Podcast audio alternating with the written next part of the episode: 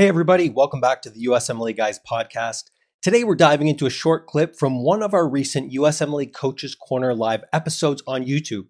This is a quick tip that you can take and immediately use to boost your USMLE Step 1 and or Step 2 CK exam performance and results. If you find this tip to be useful and you want to ace your USMLE exams with certainty in less time and with ease, Visit us at usmleguys.com to learn how we can help you make it happen. Now let's dive into today's episode.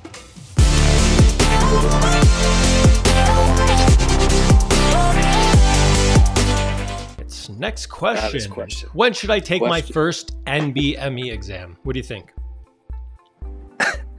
okay, so we've seen this a thousand million quadrillion times, right? Why do we take an NBME first? Right, take an NBME. There are limited amount of questions, um, amount of tests. We take it to see if we're ready. So why would we take it at the beginning? If we took it at the beginning of our prep to see where we have to focus on, why not just eliminate that and just start from somewhere, right? Because you know you haven't studied enough. So we recommend our students once you have finished all the topics at least once and or finished your Q bank, that's a good good idea, you know, good spot to take yeah. an NBME because by then you've been doing random questions, timed, sometimes tutor mode, building your foundation, building your stamina, building your timing, two different things, right? Timing versus stamina. Because if you're not practicing that, it's like I want to run a 5K, but I can't run a mile. I want to run a marathon, but I can't I can't pass 10K. So what am I doing? Why would I sprint? Why would I test myself? Yeah. And those are limited exams, guys. You're gonna waste it, and then later on, you you call us and say, I don't have any any more to take. That's why I conserve, practice, be patient. But I know why people take it early. They go, sure. oh, I'm going to take it to see where I'm at. Sure. Maybe I'll get it at 72. We haven't studied. it doesn't make sense to me.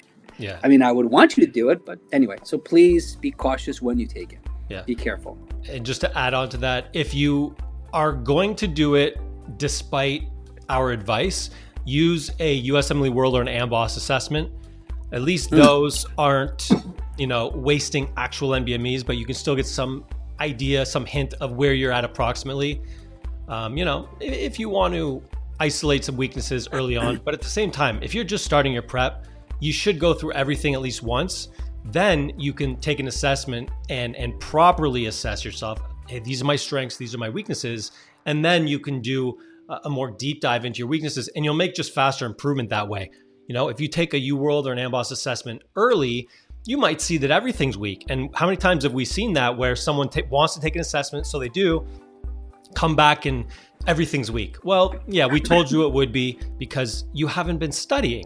And not it's not a bad thing, but it's just reality. If you haven't studied, then you can't expect to come out and crush. I think secretly everyone who takes an assessment early wants to like just, you know, crush it and be like, I'm ready now. It, guys, it just does, doesn't work that way. So like Dr. Stavros said, save your NBMEs. Like I said, if you must assess yourself because you can't help yourself, use a question bank. But still, I would save those too because those are finite resources as well. But it's up to you, but that's what we would recommend. Thanks for listening. I hope you found that to be helpful. If you want more, be sure to check out our other episodes right here on the USMLE Guys podcast. And if you're ready to dive in and simplify your USMLE prep process, don't forget to head over to usmleguys.com. I'll see you all on the next episode.